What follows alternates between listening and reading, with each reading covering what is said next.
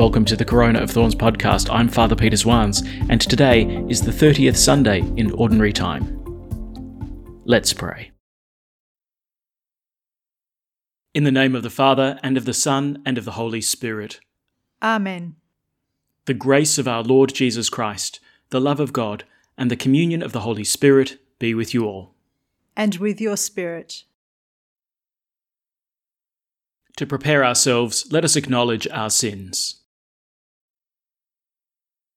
I confess to Almighty God and to you, my brothers and sisters, that I have greatly sinned in my thoughts and in my words, in what I have done and in what I have failed to do, through my fault, through my fault, through my most grievous fault.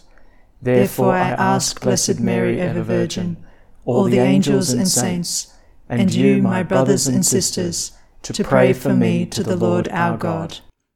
May Almighty God have mercy on us, forgive us our sins, and bring us to everlasting life. Amen. Lord, have mercy. Lord, have mercy. Christ, have mercy. Christ, have mercy. Lord, have mercy. Lord, have mercy. Glory to God in the highest, and, and on, on earth peace to people of good will. We praise you, we bless you, we adore you, we glorify you, we give you thanks for your great glory. Lord God, Heavenly King, O God, Almighty Father, Lord Jesus Christ, only begotten Son, Lord God, Lamb of God, Son of the Father, you take away the sins of the world, have mercy on us. You take away the sins of the world, receive our prayer. You are seated at the right hand of the Father, have mercy on us.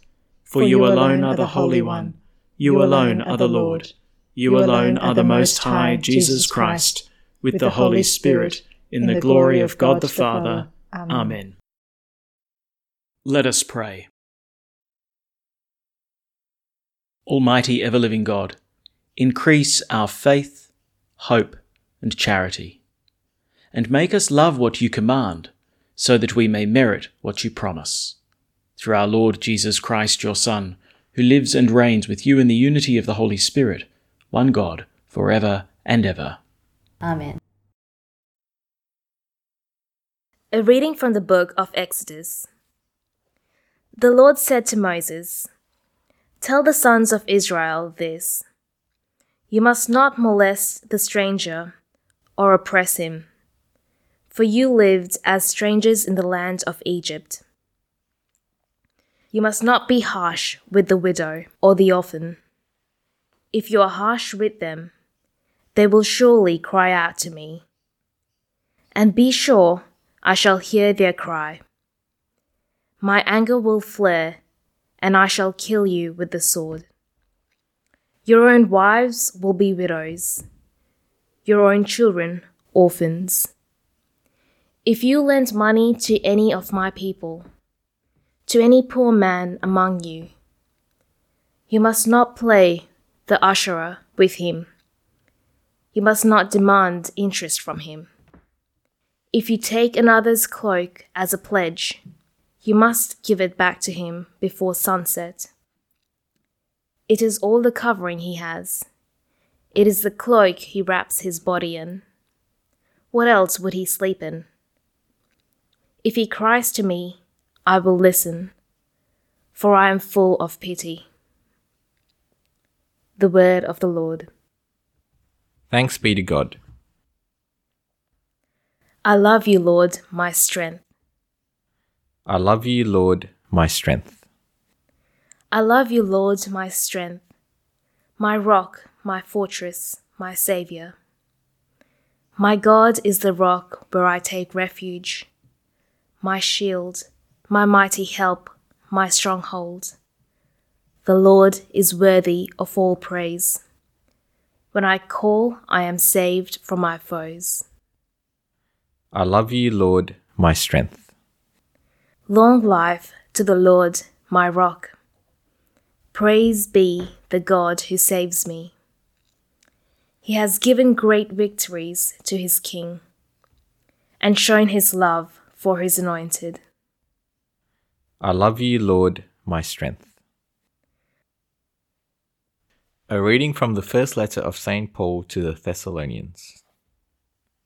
You observe the sort of life we lived when we were with you, which was for your instruction, and you were led to become imitators of us and of the Lord, and it was with the joy of the Holy Spirit that you took to the gospel, in spite of the great opposition all around you. This has made you the great example of all believers in Macedonia and Achaia, since it was from you that the word of the Lord started to spread and not only throughout Macedonia and Achaia, for the news of your faith in God has spread everywhere. We do not need to tell other people about it.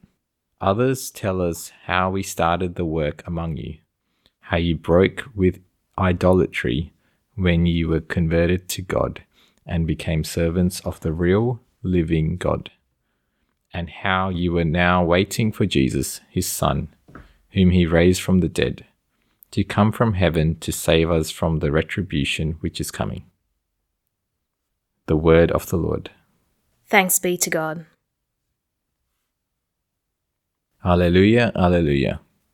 All who love me will keep my words, and my Father will love them, and we will come to them. Alleluia. The Lord be with you. And with your spirit. A reading from the Holy Gospel according to Matthew. Glory to you, O Lord. When the Pharisees heard that Jesus had silenced the Sadducees, they got together and, to disconcert him, one of them put a question Master, which is the greatest commandment of the law? Jesus said, You must love the Lord your God with all your heart, with all your soul, and with all your mind. This is the greatest and the first commandment. The second resembles it. You must love your neighbour as yourself. On these two commandments hang the whole law and the prophets also. The Gospel of the Lord. Praise to you, Lord Jesus Christ. All right, everyone, take a deep breath. We're going to get theological here. Uh, look, hopefully this isn't going to be too highbrow or you know too difficult to listen to. Sometimes it's hard to kind of do some heady stuff without you know a text in front of you. But you know, stick with me. We'll see if this works. Now we get this greatest commandment from Christ, right? And I think often, because it's a commandment, our mind immediately goes to, okay, how do I love God? How do I love my neighbor? You know, we immediately jump to kind of the moral implication of the commandment itself. But keep your eyes on Jesus first, because he is the embodiment of this commandment. The one who loves his Father with all his heart, his soul, his mind, his strength. The one who loves his neighbor as himself. And this is put fully on display as he hangs upon the cross, commending his life into God's hands and laying down his life for his neighbor. So I think that's point one, right? That Jesus himself is the exemplar of what this commandment actually means. But take a tiny little step back for a second. Why is it that God gives this as a commandment for the human person? Well, it's precisely because this is the fulfillment of the human person. This is what's going to make us most truly us. To live our lives in perfect love, that this is what God has made us for, and that this is going to be the full flourishing of our life. Now, we shouldn't be surprised at this. Why? Well, because we're made in the image and likeness of God. And, and who is God? God is love. Is it any wonder then that love is going to be the key which unlocks the fullness of human life? But take a second. We hear that phrase, God is love, God is love, God is love, and, you know, do we really pause to consider what that actually means? I think often we sort of interpret that as, well, God loves. He loves me, he loves you, he loves creation. It's like, no, no, no, no, no. The Apostle John doesn't say that God loves, he says God is love. His very being is love. God is a communion of persons. He's Father, Son, and Holy Spirit. He is the eternal exchange of love between the Father, the Son, and Holy Spirit. The Father gives himself fully to the Son, and the Son returns his love to the Father, and from this love proceeds the Holy Spirit. Now, it's hard for us to wrap our heads around that, but perhaps a little image can help. I mean, every image of God is always going to be imperfect, so bear that in mind. But the fathers of the church describe the Trinity like this The Father is the one who kisses, the Son is the one who is kissed, and the Holy Spirit is the kiss that is shared between them. This is the thing. This is who God is. It's not just what he does. He is love. So here's the upshot. If we're going to be in the presence of God for eternity, if we're going to be drawn into that eternal exchange of love of the Trinity, if we're going to be made capable of existing in heaven, we need to be made capable of loving. This is that ecstatic, self forgetting kind of love which makes a perfect gift of self to the other. That's the project. That's the plan. God is drawing us to Himself. He's attracting us to eternity with Him. But we need to be made capable of loving as He loves. But what do we know about ourselves? uh, we don't really love like that, though, do we? We're sinners. We're fallen. Our preoccupations are most commonly with ourselves, with our needs, our wants, with our reputations, our egos, we struggle to make a gift of ourselves to others in the way that the Father gives himself totally to the Son. We're not ready for heaven yet, let's face it. So, what does God do? Right? He looks at sinful humanity and he heals us. He gives us the gift of forgiveness and then he gives us grace to love in a supernatural way, to love in a way that goes beyond our natural capacity. And that's that's something we receive firstly as a gift, right? The gift of charity, you know, faith, hope, charity, gift of charity. But then that's also a virtue that, you know, we've got to practice. We've got to hone our skills. So, what does Jesus tell us? Here is the most important commandment to love. To love the Lord your God with all your heart, with all your soul, with all your mind, with all your strength. To love your neighbor as yourself. So, what's the deal with this supernatural love, this, this godlike kind of love? Look at it this way our love is always a bit mixed. Because in some way, our love is always fulfilling some kind of need, some kind of desire within us. Purely human love, as noble and as beautiful as it is, is always seeking to fulfill some kind of emptiness in us. It's never purely selfless. That doesn't make it bad. But God has no needs. He's the fullness of existence. He seeks nothing for himself. You know, every action he does is a pure gift. It's entirely about the other. It's supernatural love. And if you want to know what that looks like, look at the cross of Jesus. It's pure, it's supernatural love. There's nothing in it for himself. It is a perfect gift. You know, St. Bernard of Clairvaux wrote that when he looked at the crucifix, he saw Christ's five wounds as lips speaking to him the words, I love you. And see, that's what God is accomplishing for us. He gives us the example of supernatural love in Jesus. He gives us the healing that makes us capable of supernatural love in Jesus. And He gives us the strength to pursue supernatural love through Jesus. Why? To make us capable of coming into the presence of God, who is love. And so we get the great commandment. You must love the Lord your God with all your heart, with all your soul, with all your mind. This is the greatest and the first commandment. And the second is like it, to love your neighbor as yourself. In other words, I will make you capable of love. Now, go and love. All right, how you going out there? Hanging in there? Let me summarize it this way. To get into heaven, You need to be able to fulfill the necessary condition, the greatest commandment. You've got to learn to love the Lord your God with all your heart, with all your soul, with all your strength, and to love your neighbour as yourself. You can't live with God, who is love, without loving like He loves. So, okay, great. Let's get practical then. Let's take a step back from the theological. How do I do that? How do I set about loving the Lord my God in that way? Well, I'll give you one first little step.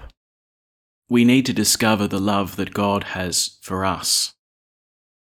If our hearts have grown a bit lukewarm, or even a bit cold, it's probably because we've grown insensitive to the myriad of ways that God expresses his love for us each and every day. First off, look at Christ, the redemption that he accomplished for you. It's very easy to hold the cross of Christ at a distance as a kind of historical event and be regretful about, you know, how much suffering he went through, but where am I in that picture? Where am I in Jesus' mind and in his heart? But then from there, how does God bless me each and every day of my life? Our awareness of the love of God is what inspires our ability to love him back. With everything that we've got, our heart, our mind, our strength. Not because we've been commanded to, but because He loved us first. So I'd say a first little step in loving God gratitude. Okay, what's a first little step then in loving our neighbour as ourselves? Well, how about this? Everyone around you, God loves. Now, that can be a bit of a challenge to us, especially if we're surrounded by dirtbags, but consider this. The very fact of their existence is a sign that God loves them. Because if God didn't love them, he wouldn't hold them in existence. So, if God loves them, shouldn't I love what God loves, given that I'm one who loves God? If God gives them the gift of life, then shouldn't I rejoice in the fact that God is pleased to give them the gift of life? That the very first little step that I can take in loving my neighbour is to rejoice in the fact that they exist, because God rejoices in the fact that they exist. Now, that can be really hard, especially for people who we count as enemies, people who may have made us suffer, people who really are a struggle for us. But how about, as a very first little step, to be glad that there is a you? If we make a start on that journey, we've made a start on our road to heaven.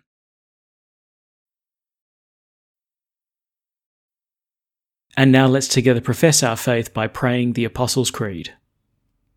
I believe in God, the, the Father Almighty, creator of heaven and earth and in Jesus Christ, his only Son, our Lord, who was conceived by the Holy Spirit, born of the Virgin Mary, suffered under Pontius Pilate, was crucified, died, and was buried. He descended into hell. On the third day he rose again from the dead. He ascended into heaven, and is seated at the right hand of God the Father Almighty. From there he will come to judge the living and the dead. I believe in the Holy Spirit the Holy Catholic Church, the communion of saints, the forgiveness of sins, the resurrection of the body, and life everlasting. Amen. At the Saviour's command, and formed by divine teaching, we dare to say, Our Father, who art in heaven, hallowed be thy name. Thy kingdom come, thy will be done, on earth as it is in heaven. Give us this day our daily bread and forgive us our trespasses, as we forgive those who trespass against us.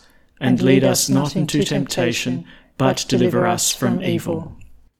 Deliver us, Lord, we pray, from every evil.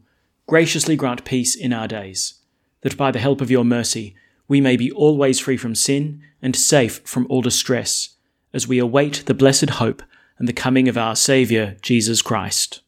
For the kingdom, the power, and the glory are yours now and forever. Let us welcome Christ into our hearts with an act of spiritual communion. My Jesus, I believe that you are present in the most holy sacrament. I love you above all things, and I desire to receive you into my soul.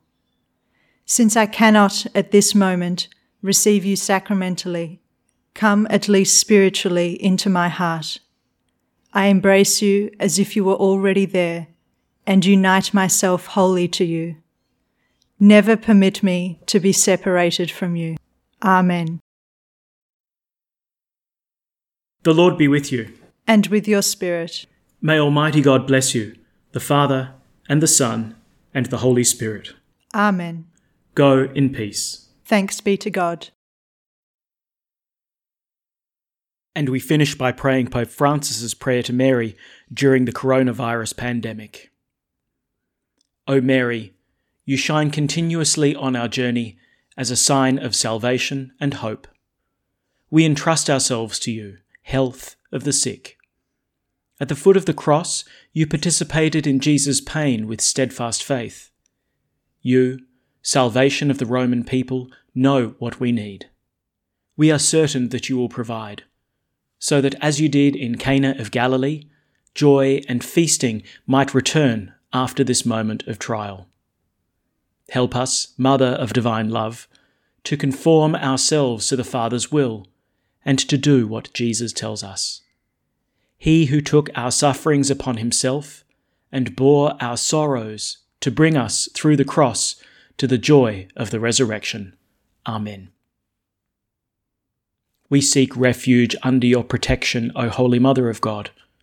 Do not despise our pleas we who are put to the test, and deliver us from every danger, O glorious and blessed Virgin.